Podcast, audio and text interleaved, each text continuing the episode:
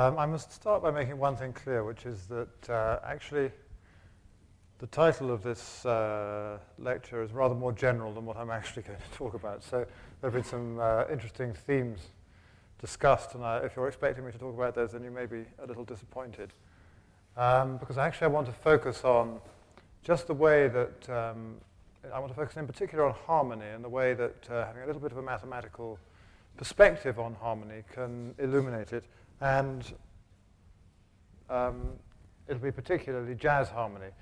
So I say that, but um, a lot of what I say could apply equally well to uh, certain forms of classical harmony. So music of uh, Debussy and Ravel, for example, has a lot in common with um, jazz harmony, or their harmonic uh, use does. So although it's jazz that I'll be overtly talking about, um, I'm actually talking about something a little bit more broad. So it's narrower, but not quite as narrow as it might at first seem. So I want to start with a little warm-up exercise uh, of the sort that you might see on a, an IQ test or something like that. Here's a sequence of numbers, 7, 2, 9, 4, 11, 6. Um, anybody want to tell me? Okay, so 13 is perhaps the most natural thing to say. And that's not, uh, well, I can't say it's the wrong answer, but it's not the intended answer. Um, oops, sorry. The intended answer is 1. Now, if you think about that, um, what we're really doing is we're, we're, if you think of a clock face, and you go seven hours ahead at each stage, then you go from 7 to what would have been 14, but then it becomes 2, and then 2 to 9, and then 9 to 16, which becomes 4, 4 to 11, 11 to 6. That is the main piece of maths that you need to understand. It's clock arithmetic. It means that when you get to 12, it goes back to 0. So if, you're, if you've ever done it in your head, it's 10 o'clock, what time will it be in five hours' time? Then you should be okay.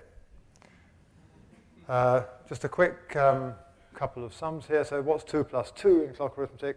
Well, if it's 2 o'clock, then in two hours' time it will be 4 o'clock. That's not very interesting because it's just the same as if we weren't doing clock arithmetic. But if we went for 8 plus 8, for example, 8 hours after 8 o'clock, it's also 4 o'clock.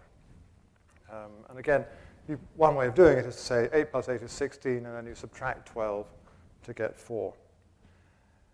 Um, so down at the bottom here, I've written the 7 times table. I've extended the sequence that we had before. I've started it at 0. So it goes 0, 7, 2, 9, 4, 11, 6, 1, 8, 3, 10, 5, 0, and then it repeats itself, 0, 7, 2. So if you keep jumping ahead by 7 hours, eventually you'll get back to midnight again, and then after that it'll uh, repeat itself. Why I'm bothering to tell you about that, uh, I will say in just a moment. Um, well, I'll say it right now, actually. Okay. There's a, a useful uh, coincidence, which is that we have 12 hours around the clock face, and the octave in music is also divided into 12. It's useful just for the purposes of illustration. So also on the piano, supposing you were to number the notes, setting C to be 0 and then C sharp to be 1 and so on, then um, when you add, you know, so instead of adding five hours, it might be adding five semitones and that sort of thing, and you get back to the beginning, just as before.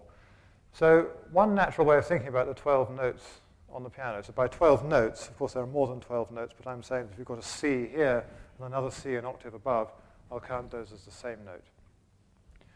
Um, so one way of thinking about it is uh, that as you go up the piano, you just go up a chromatic scale. So each, the next note after C will be C sharp and then D and then D sharp. It's the next one you find as you look along the piano. Now that's a, a useful way of thinking about it in some ways. It, tells, it gives you an idea of when two notes are close to each other. Um, but there's another way of thinking about it that's also very fruitful. And this time, um, instead of jumping up in semitones, uh, you jump up in fifths. So here I've gone from C to G to D to A to E to B. I feel I'm going to have to do a bit of hopping around. Let me just play what that sounds like. So the first way of thinking about it is, and the second way is, oops, I didn't uh, plan it. I didn't quite get to the, um, I should have started an octave lower, but never mind. Um, now a fifth is seven semitones. So what you see here is the musical equivalent of the seven times table in clock arithmetic. So they're the same thing, at least from a mathematical perspective. There's the same abstract structure that underlies the two things. So what are, what, what are these two ways good for? Well, the first way gives you an idea of when two, two notes are melodically close. So um, if two notes are close in the chromatic scale, it means you don't have to jump very much to get from one note to the other. But the other one, uh, the second way, gives you an idea of when two notes are harmonically close. So there is a sense in which the key of C is quite closely related to the, C, the key of G, which is closely related to the key of D. If you're, if you're familiar with music, all this will not be news to you at all. Um, but I hope to explain a little bit about why that should be in just a moment. Um, it's nicer actually to arrange the notes in a cycle like this, and this is often done. I, I stole this picture off the internet somewhere. Um, so now we can actually see the notes going around in fifths and ending up back where you started. Once you look at it in fifths, it explains various aspects of music, like what is special about the scale, scales that we find special. So you might think, um, when you play an ordinary major scale, for example, why do we decide to go up a tone and then a tone and then a semitone and then a tone and then a tone and then a tone and then a semitone? Um, before I answer that question, let me just discuss the same thing for the simpler scale, the pentatonic scale. So the pentatonic scale is the scale that goes like this. Um,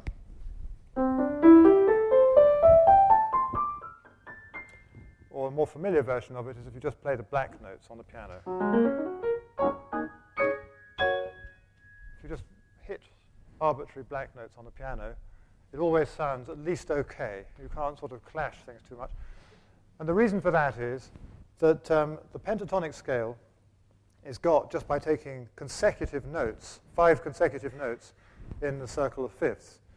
And because the circle of fifths is measuring harmonic closeness, if you take five consecutive notes, they'll be close to each other harmonically, which is another way of saying that you don't get clashes.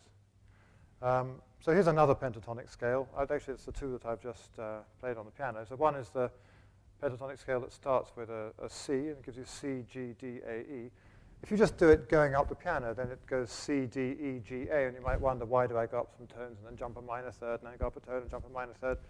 But if you look at it on the circle of fifths, you're just jumping up a fifth, the fifth, the fifth, the fifth, and then it's much more natural. So here are two pentatonic scales, and any pentatonic scale can be got by just taking um, five consecutive notes in the cycle of fifths. Um, what about the major scale? Well, it's just instead of taking five consecutive notes, you take seven consecutive notes. So the major scale, the simplest major scale, would be got if you take uh, all the, is C major, which is what you get if you take all the white notes on the piano. But another way of thinking about that is you take seven consecutive uh, C, uh, notes in the sequence. Now that doesn't sound like a major scale, but if you then sort of compress those notes, you get those notes in a, in a different order. So again, the major scale sounds reasonably harmonious, and one reason for that is that you're, you're taking the notes to be as closely related as you can. Um, so a different major scale. Actually, another little exercise I could ask, this second one, which major scale is that? So it doesn't look like a major scale because I've taken it um, along the cycle of fifths. But uh, anybody care to tell me? okay, it looks like A major, that's the trick there, but uh, in fact it's E major. So um, just as with uh, C major, you have to go down a fifth to get one white note, and then otherwise you go up. So it's the same here. Um, actually, this is a bit nicer to look at that again on the um, cycle of fifths. I'll point with my finger. Um, so if you look there, you'll see that all the notes from F round to B give you the C major scale, and um, all the notes from, say, D round to D flat, which is better thought of as C sharp. Uh, actually, no, round to A flat, I beg your pardon, uh, which is better thought of as G sharp. That'll give you the A major scale, for example.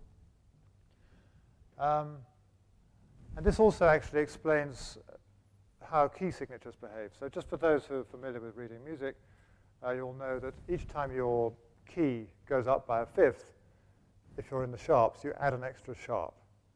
And with the flats, if you go up a fourth, you add an extra flat. So why is that? You can see it very easily on the um, cycle of fifths. If I just take this, so remember the C major scale was the one that went all the way around from F to B. If I want to convert that into the G major scale, I have to transpose everything up a fifth. Now, one way of transposing everything up a fifth is just to shunt it one place along the cycle of fifths. And you see that as you do that, this last thing starts going into the uh, sort of black notes territory. Um, and then if you shunt it, you transpose it up another fifth, then you've gone two notes into black note territory, and you transpose it another fifth, you go three notes into black note territory. You can just see on the, on the um, cycle of fifths, you can just see these key signatures uh, adding black notes as you go along. An obvious question here is what is it that's so interesting about fifths?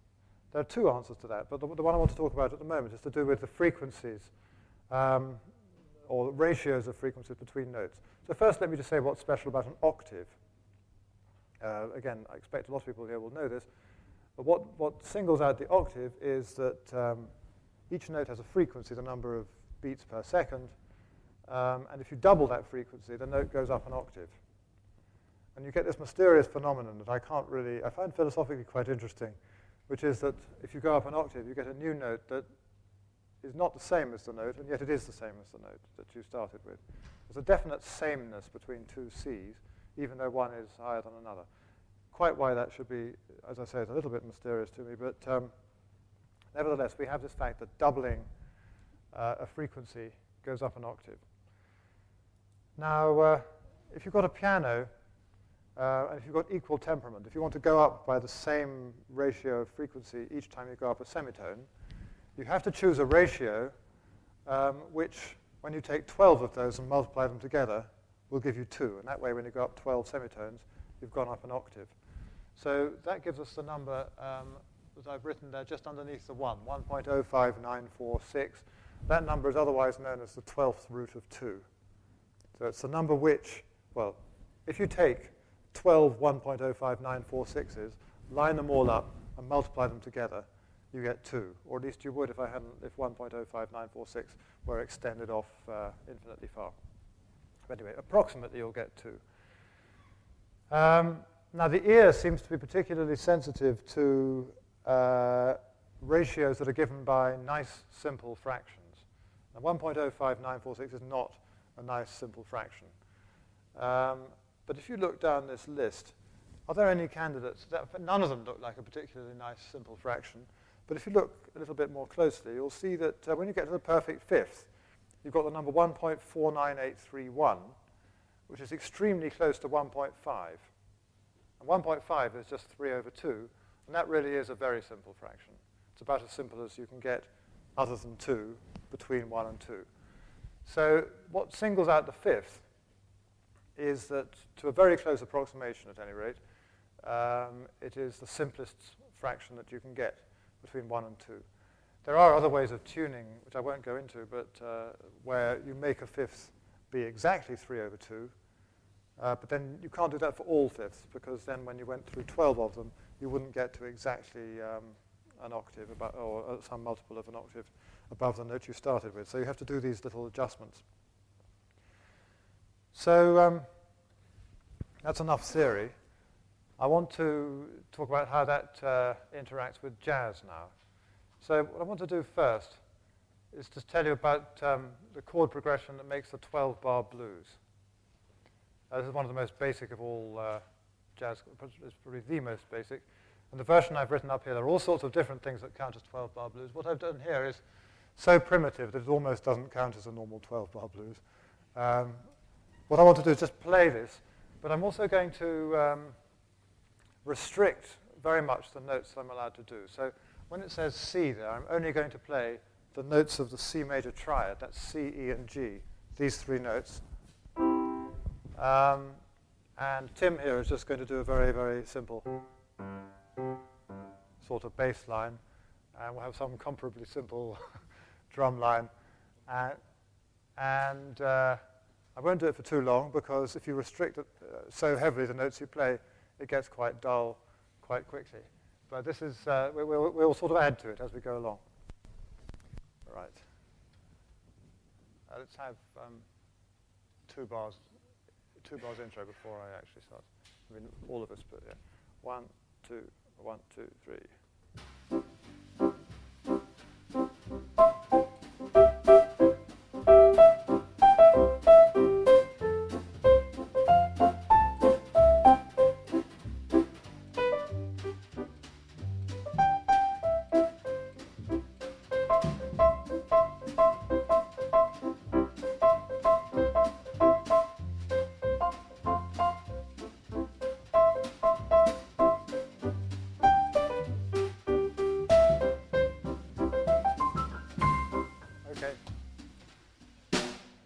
Get the picture. So um, let's see what we could do um, to add to that. That just gives you an idea of what the basic harmonic uh, structure is. But as I say, you can't really, uh, it sort of sounds a bit like kind of oompa oompa sort of music. Uh. So I want to add a little bit more. So, but not too much all at one, all at once. But I'm going to add two extra ingredients. One is um, a couple of extra notes. So instead of, uh, I'll go for, I'll, I'll, make it a pentatonic scale.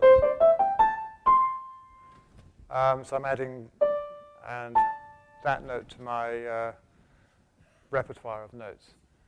Um, but I'm also going to do something else that's very important, um, which is that um, this bit here, when before it goes back,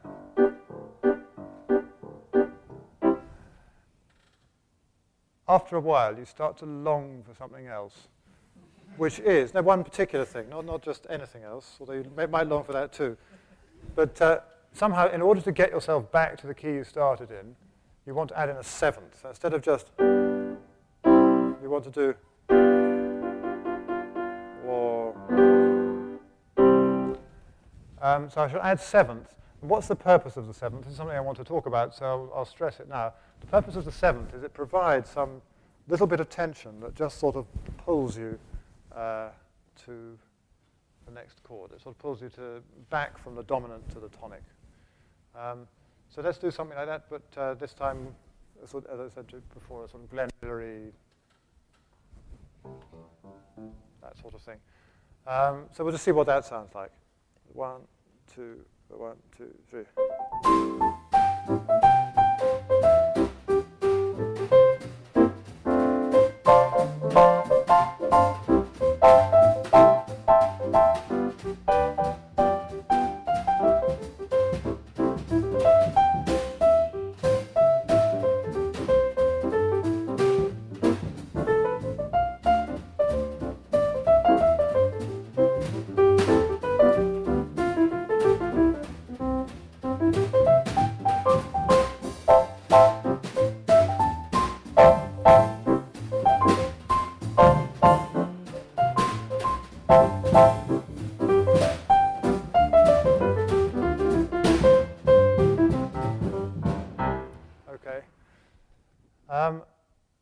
Some people like that sort of thing, and people who like, uh, and then other people find that a bit sort of too, I don't know, jazz aficionados often say it sort of sounds a little bit too Glenn Millery or something. kind of not meant as, not always meant as a compliment. Um, so there's a very important development that then took place in jazz harmony after that sort of noise. Um, can't remember what I've got on my next slide, so let me just, uh, okay. The seventh chord changed very much uh, what it meant. So let me just illustrate that the seventh chord, um, I've written here that the meaning of the seventh chord depends very much on its context.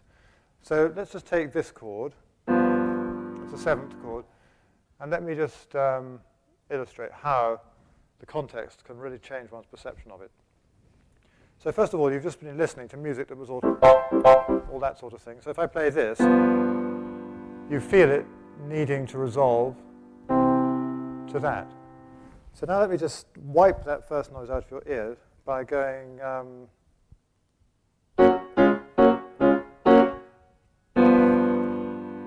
same chord we had before, but now it wants to go. If I if you don't believe me, this, this, this, sound, this all sound pretty strange.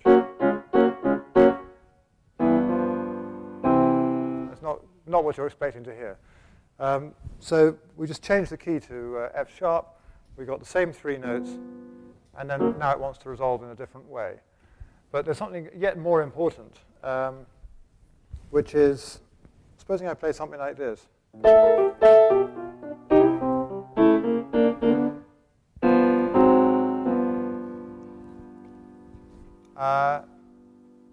Does anyone feel any need for it to resolve at all?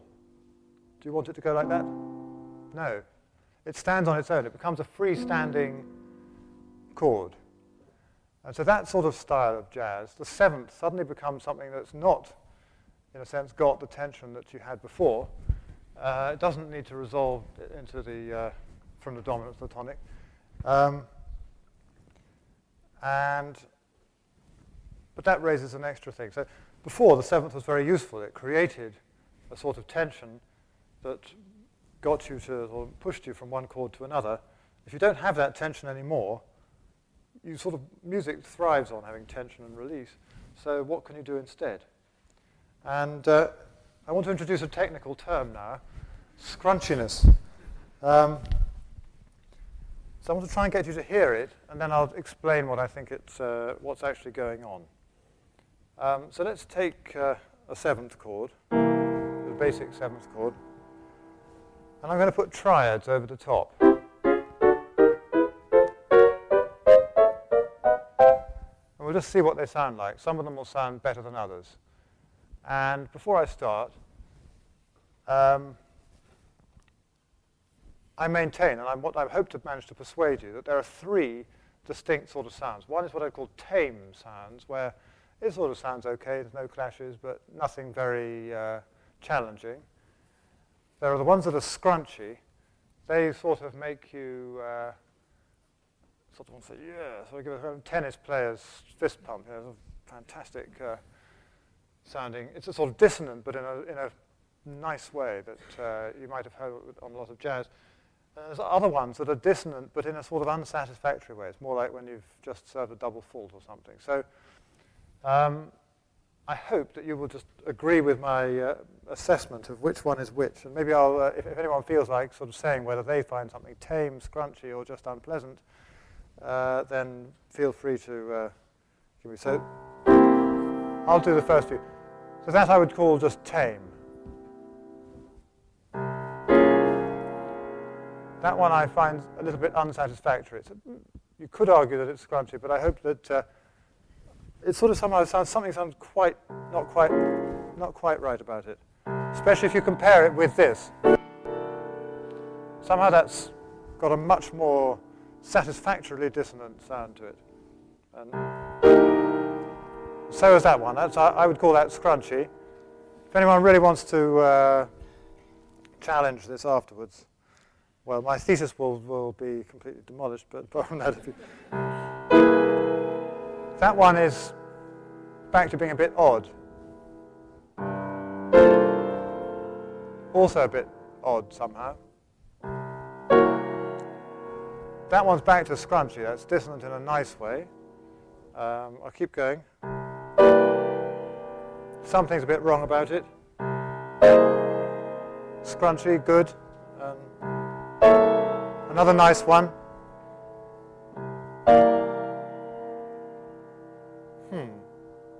Very nice, really. Especially if I bring it down a little bit, voice the thing slightly differently, and then not quite right either. All right. I hope that even if you don't think the words scrunchy and unpleasant, those words are exactly right for the chords, you'll at least detect that there was a difference between the ones that I and my uh, whatever thought were scrunchy and the ones that I didn't like. There's somehow a sort of difference that you can hear. And actually, there's a very simple explanation of what that difference is. There are two chords, or two uh, two-note chords, that are quite dissonant. One is they're both got by changing an octave by a semitone. So um, if I take an octave, if I reduce it by one semitone, I get a major seventh. Major seventh, for some reason, just on their own, a bare major seventh doesn't sound very nice. But if it's in the middle of a, a bigger chord, it contributes scrunch for some reason. Whereas if I expand the octave by a semitone and get, uh, that contributes unpleasantness. let me just illustrate. I'll go back and play some of the chords. I won't do the whole lot. But uh, here was a tame one. That doesn't have any, you have to take my word for it, it doesn't have any major sevenths or minor ninths. But uh, what is it that explains the unsatisfactory nature that it's that? It's an octave plus a semitone. And then what makes this one scrunchy? It's the uh, this one, which is uh, a major seventh. What about that? It's the um, major seventh again. Why is that not nice? Because it's got a minor ninth. So I could carry on, but um, all the ones that I said were scrunchy had major sevenths, all the ones that I said were tame had neither, and all the ones that I said were unpleasant had um, minor ninths in them. And it seems that the ear can just hear that really very easily for some reason. And that leads to some very simple uh, rules if you're a pianist and you want to get a reasonable sounding harmony. Um, so first of all, if you want to play a seventh, if the, you, have got the, the bass note, which in this case I was using a C, then you play the third, and you play the seventh. And then on top you put some other notes. And the main notes you want to avoid are the ones that are a minor ninth, that are a minor ninth above these two. And anything else basically sounds okay. And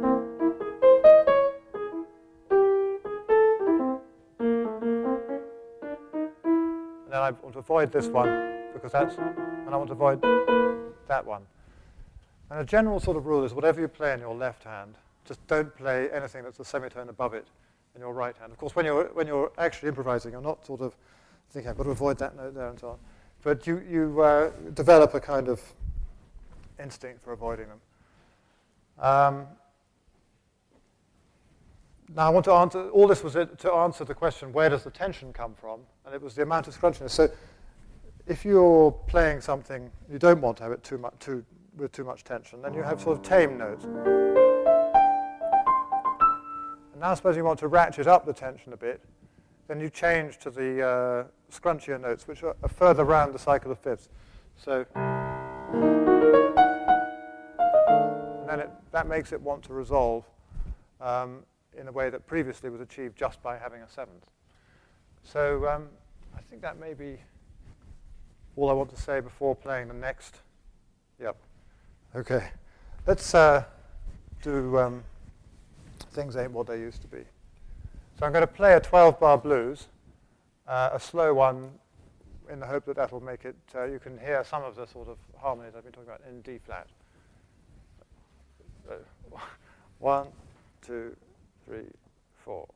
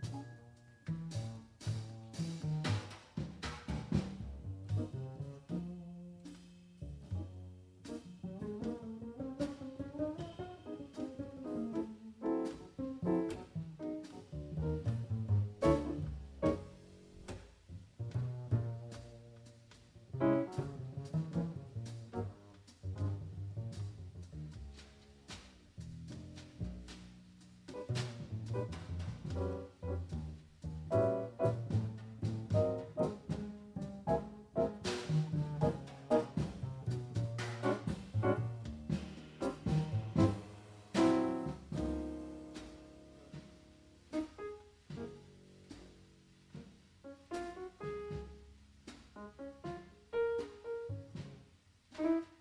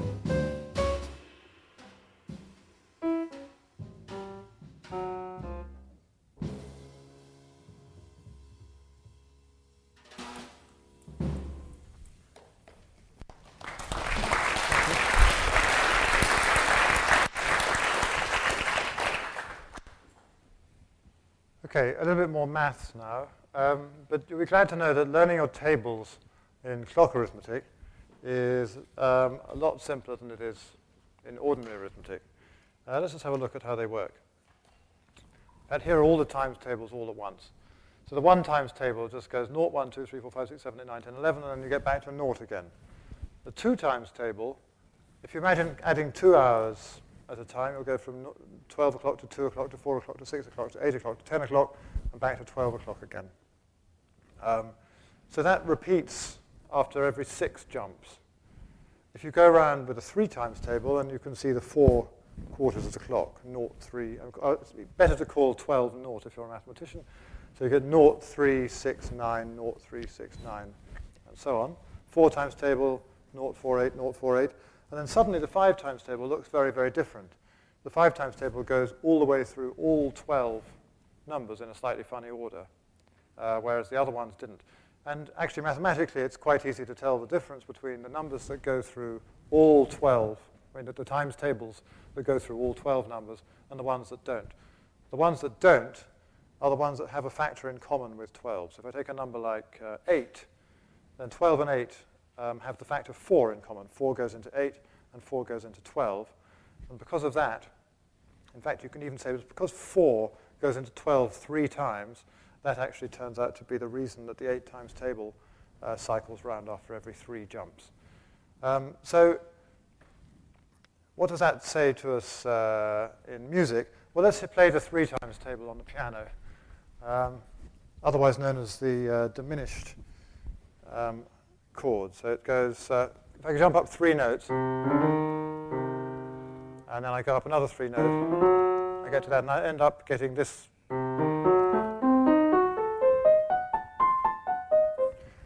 And um, so this brings me to a, a very important topic in uh, jazz improvisation, which is um, symmetry. So the, the, the chord I've just played if I transpose everything up by a minor third, i.e. three semitones, I get the same chord basically. So if I play this, and I've got, it's the same chord or it's the same bunch of notes, it's just which octave you're playing them in uh, changes a little bit. This is what mathematicians would call a translational symmetry. I translate it by a minor third, and or transpose it, if I had to use a more musical term, and the basic set of notes doesn't change in jazz, we've got a very uh, useful notion of substitution. If you notice the two notes that I played in the left hand when I'm with those two notes, so those, this is actually the six times table in uh, what I was doing before.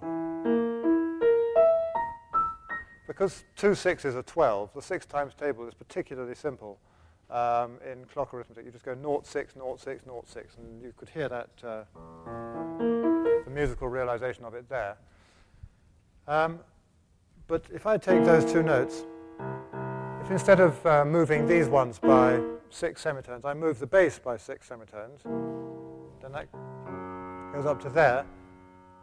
Uh, if, I, if, I, if, I, transpose the whole thing up by six semitones, I get to. but those two notes were the same as these two notes. So the two notes that you play above a C are the same as the two notes that you play above an F sharp. And that allows you to do what's called, in jazz people call a tritone substitution. So you can take a, a nice tame chord like this. I've already sort of done this, actually. And I can make it scrunchy. Instead of uh, changing what I play in the right hand, I can play exactly the same in both hands, but change the bass. And suddenly it becomes a scrunchy chord, whereas before it was a tame chord. And the other way around, if I take a scrunchy chord, I can tame it by by changing the bass by um, a diminished fifth or a tritone or, or six semitones. So the mathematical symmetry that you get, the translational symmetry of uh, adding six, has a very direct and extremely useful to jazz musicians uh, counterpart. Uh, the tritone substitution, as I've just illustrated, tends to take tame things to scrunchy ones and the other way around. So another way of creating tension is if, the, the, um, if I carry on, say we we're playing what we were playing before, and I just carried on playing um, tame stuff, and if Tim got bored and said this all sounds a bit sort of pathetic, he could make it scrunchy by switching uh, from the key that we were nominally in. That time it was D flat, and he could change to um, a G instead. In fact, he did do that a few times because that's what jazz musicians do. Um, so uh, I will now let me just uh, do one other notion of substitution, and I want to keeping a close eye on the time. Um, here's a very nice scale. So if you take one diminished uh, arpeggio like this, and I add in another one, put them together, I get the following set of notes.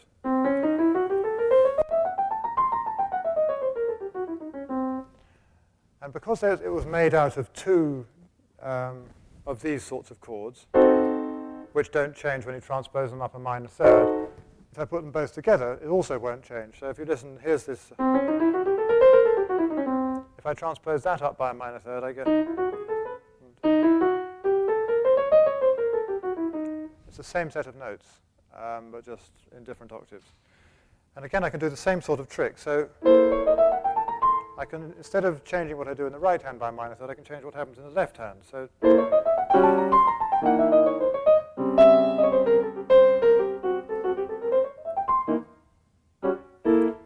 That's a sort of very nice, useful, at least sometimes, trick that one can do as um, when playing a piece of jazz. And again, so the, the point I'm making, the, the, the math music point I'm making here, just to be clear, is that a very simple piece of mathematics that um, the three times table is particularly nice in clock arithmetic and goes 0, 3, 6, 9, 0, 3, 6, 9, leads to all sorts of musical things that you can actually hear. Um, I want to go a little bit uh, further at this point um, and talk about chord progressions and how those work. So I've talked so far about individual chords. Um, I want to talk about one particular quite interesting uh, chord progression, which is an answer to the mathematical question of what happens if you keep on adding 3 and subtracting 7. Now, if you think about it, if you add 3 and subtract 7, the net effect of that is to subtract 4. And if you're in a clock, subtracting 4 is something you can do three times before you get back to where you started. So if you add 3, subtract 7, add 3, subtract 7, add 3, and subtract 7, you'll get back to where you started by that little argument. Uh, no sleight of hand was involved there. In fact, let's just prove it. Um, add 3, subtract 7. Subtracting 7 from 3 doesn't look as though it gives you 8, but on a clock it does. 7 hours before 3 o'clock, if you work it out, is 8 o'clock. Uh, so I keep on going. I get uh, 8, 11, 4, 7, and I'm back to where I started with naught. Now let's translate that into music. Um, I'm going to start on a B. And so I add 3, so that goes up a minor third. I subtract 7, so that's down a, a fifth. That gets us down to G. Add 3, B flat. Subtract um, 7, that's E flat. Add 3, that's G flat. And then we're back to where we started with a B. I now want to uh, play a very short excerpt um, if you're ready to do that. Um, where we can actually hear this. This, comes from Ondine from Gaspard de la Nuit. I'll sort of wave my arms around when we get to the bit that I really want you to listen to, where we can actually hear this.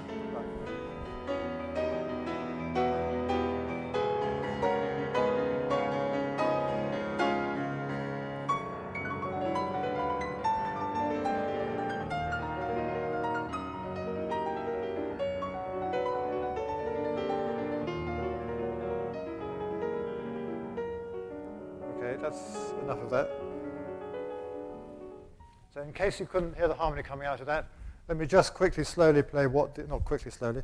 Let me just, uh, I do mean quickly to the piano and then slowly at the piano. Um, so it wasn't total nonsense. So um,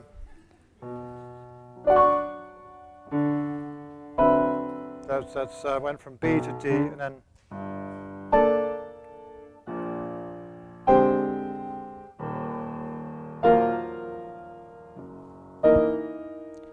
was the chord sequence that was going on. And in the bass, it was. Um, I can't play Ondine from Gaspard la Nuit to save my life. Um, not sure I can play the next piece to save my life either, but I'm going to try. Uh, so this is a, a, piece called Giant Steps by John Coltrane. And um, it also makes this, uses exactly the same trick of adding 3 and subtracting 7, or adding a minor third and subtracting a. Um, so I just wanted to make the connection between Ravel and John Coltrane. I couldn't, couldn't resist it. But it's, the only difference is it's major chords. So it's um, instead of B minor, it's B major.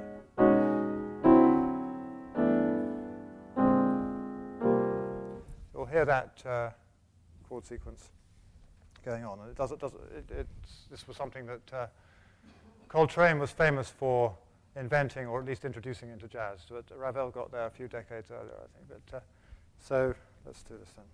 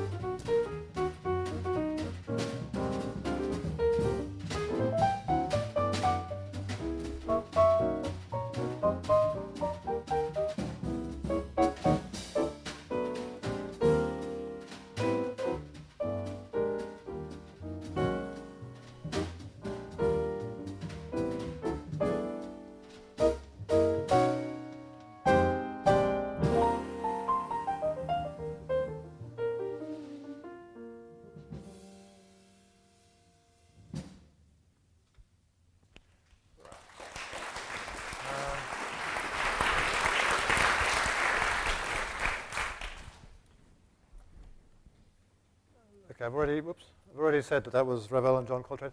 We're going to play one more quick number now. Then I'm going to, if I've got time, uh, I'll, if there's time for a question or two, I might do that. Uh, and then we'll play something else when you're going out. Okay. Um, so we'll do number six.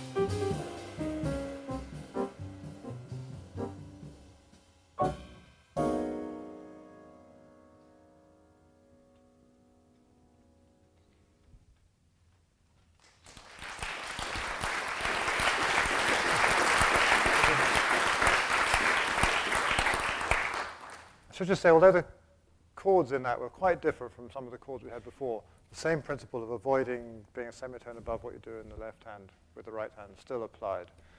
But that's the one, the one final point I want to make. If anybody, oh, I can certainly do that. Yes, certainly.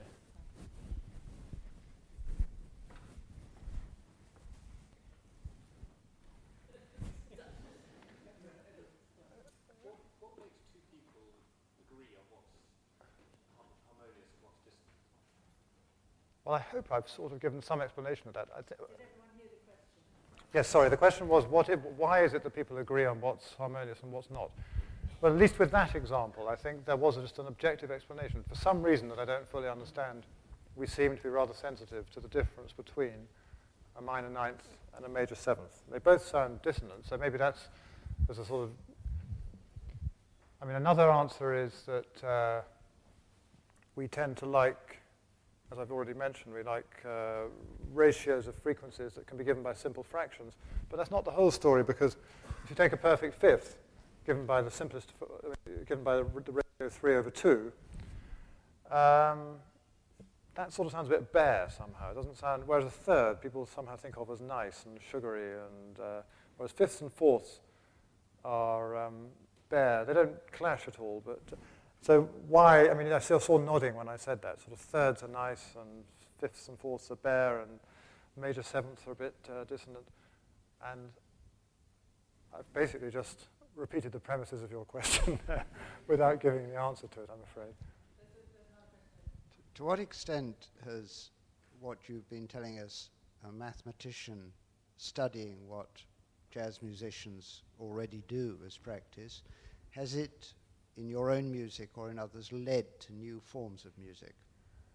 Uh, I wouldn't say it has. I suppose in theory it might, although I think most of what I'm doing is just uh, explaining in a different way things that are completely familiar to uh, jazz musicians. And I ought to add, actually, a little uh, acknowledgement here, which is that many of my ideas about jazz harmony came from my father. It's, uh, as with many people who have an interest in jazz, lurking behind them somewhere is a father who also had an interest in jazz uh, particularly if you're my sort of age, so that your father was uh, in his youth at a more jazzy time than it is, than it is now. Um, yeah. um, why is the scale divided into 11 equal notes, not, say, 13 or 9 or any ah, other number? I should have said that, actually. Um, the reason is that, uh, or we could call it 12 so to get back to where you started. Um, it's exactly that phenomenon that uh, if you take seven, if you go up seven steps, when you go e- uh, up equal um, twelfths of an octave, you happen to get something that's very, very close to 3 over 2. If you try, say, an octave divided up into 11 notes, you find there aren't any frequency ratios that occur in that scale that are anything like as satisfactorily close to fractions with small denominators as, as that example of 3 over 2. Uh, it's not completely true. If you go up to a 31 note scale, it turns out that there are some very uh, good approximations to simple frequency ratios. Um, so some work better than others. 12 works particularly well, which is why we've tended to use 12. 31 we could have used, but uh, that would be a little bit complicated and it's not so easy to hear. Um, if you listen to 30, I've, I have listened to some 31 note music. And unfortunately, my ear is so attuned to 12 note music, it just sounds like 12 note music that's slightly out of tune. But, uh, yeah. Very interesting you've shown how mathematics of the clock, arithmetic of the clock, can lead to these possibilities. Is there a limit to the number of possibilities that you can reach? In, for, for example, jazz harmony? Is there a limit to the number of systems that you could well, actually envisage? There is one historical progression that sort of basically played itself out, which is adding more and more notes to what jazz musicians play and getting when um, the sort of what I've been calling scrunchy first came in, which is roughly speaking with Charlie Parker. A lot of people absolutely hated it, and then they got used to it, and so then people had to add more notes and be more sort of uh, dissonant But after a while, there are only 12 notes in the octave, and there's a you can't go, a, there becomes a limit to how dissonant you can get. So just as actually with uh, Western classical music, there was a sort of progression as more and more dissonance was allowed and less and less sort of simple harmony. But eventually that sort of had to stop, and people, in order to make progress in the sort of development of classical music, they had to think of other things to do than just being uh, adding more notes, so to speak. Um, the same thing happened in jazz, but it all happened much more quickly. It just happened over the course of a few decades rather than a few centuries. I hate to jump in on the word stop, but it's like a Pavlovian cue. Um, I, am uh, I'm sort of overwhelmed with delight and, uh, and interest uh, uh, and would like this to go on for another hour or so. But uh, if I say that this lecture was extremely scrunchy and not at all tame, I think in this context it will be well understood uh, what I mean. Now I understand why I like fifths and major sevenths and why I don't like minor ninths. Now I understand the connection between Ravel and John Coltrane. And now I know how you can play the three times table on the piano. Uh, and for all these things, I am extremely grateful both to you, Tim, and to the musicians. Thank you enormously.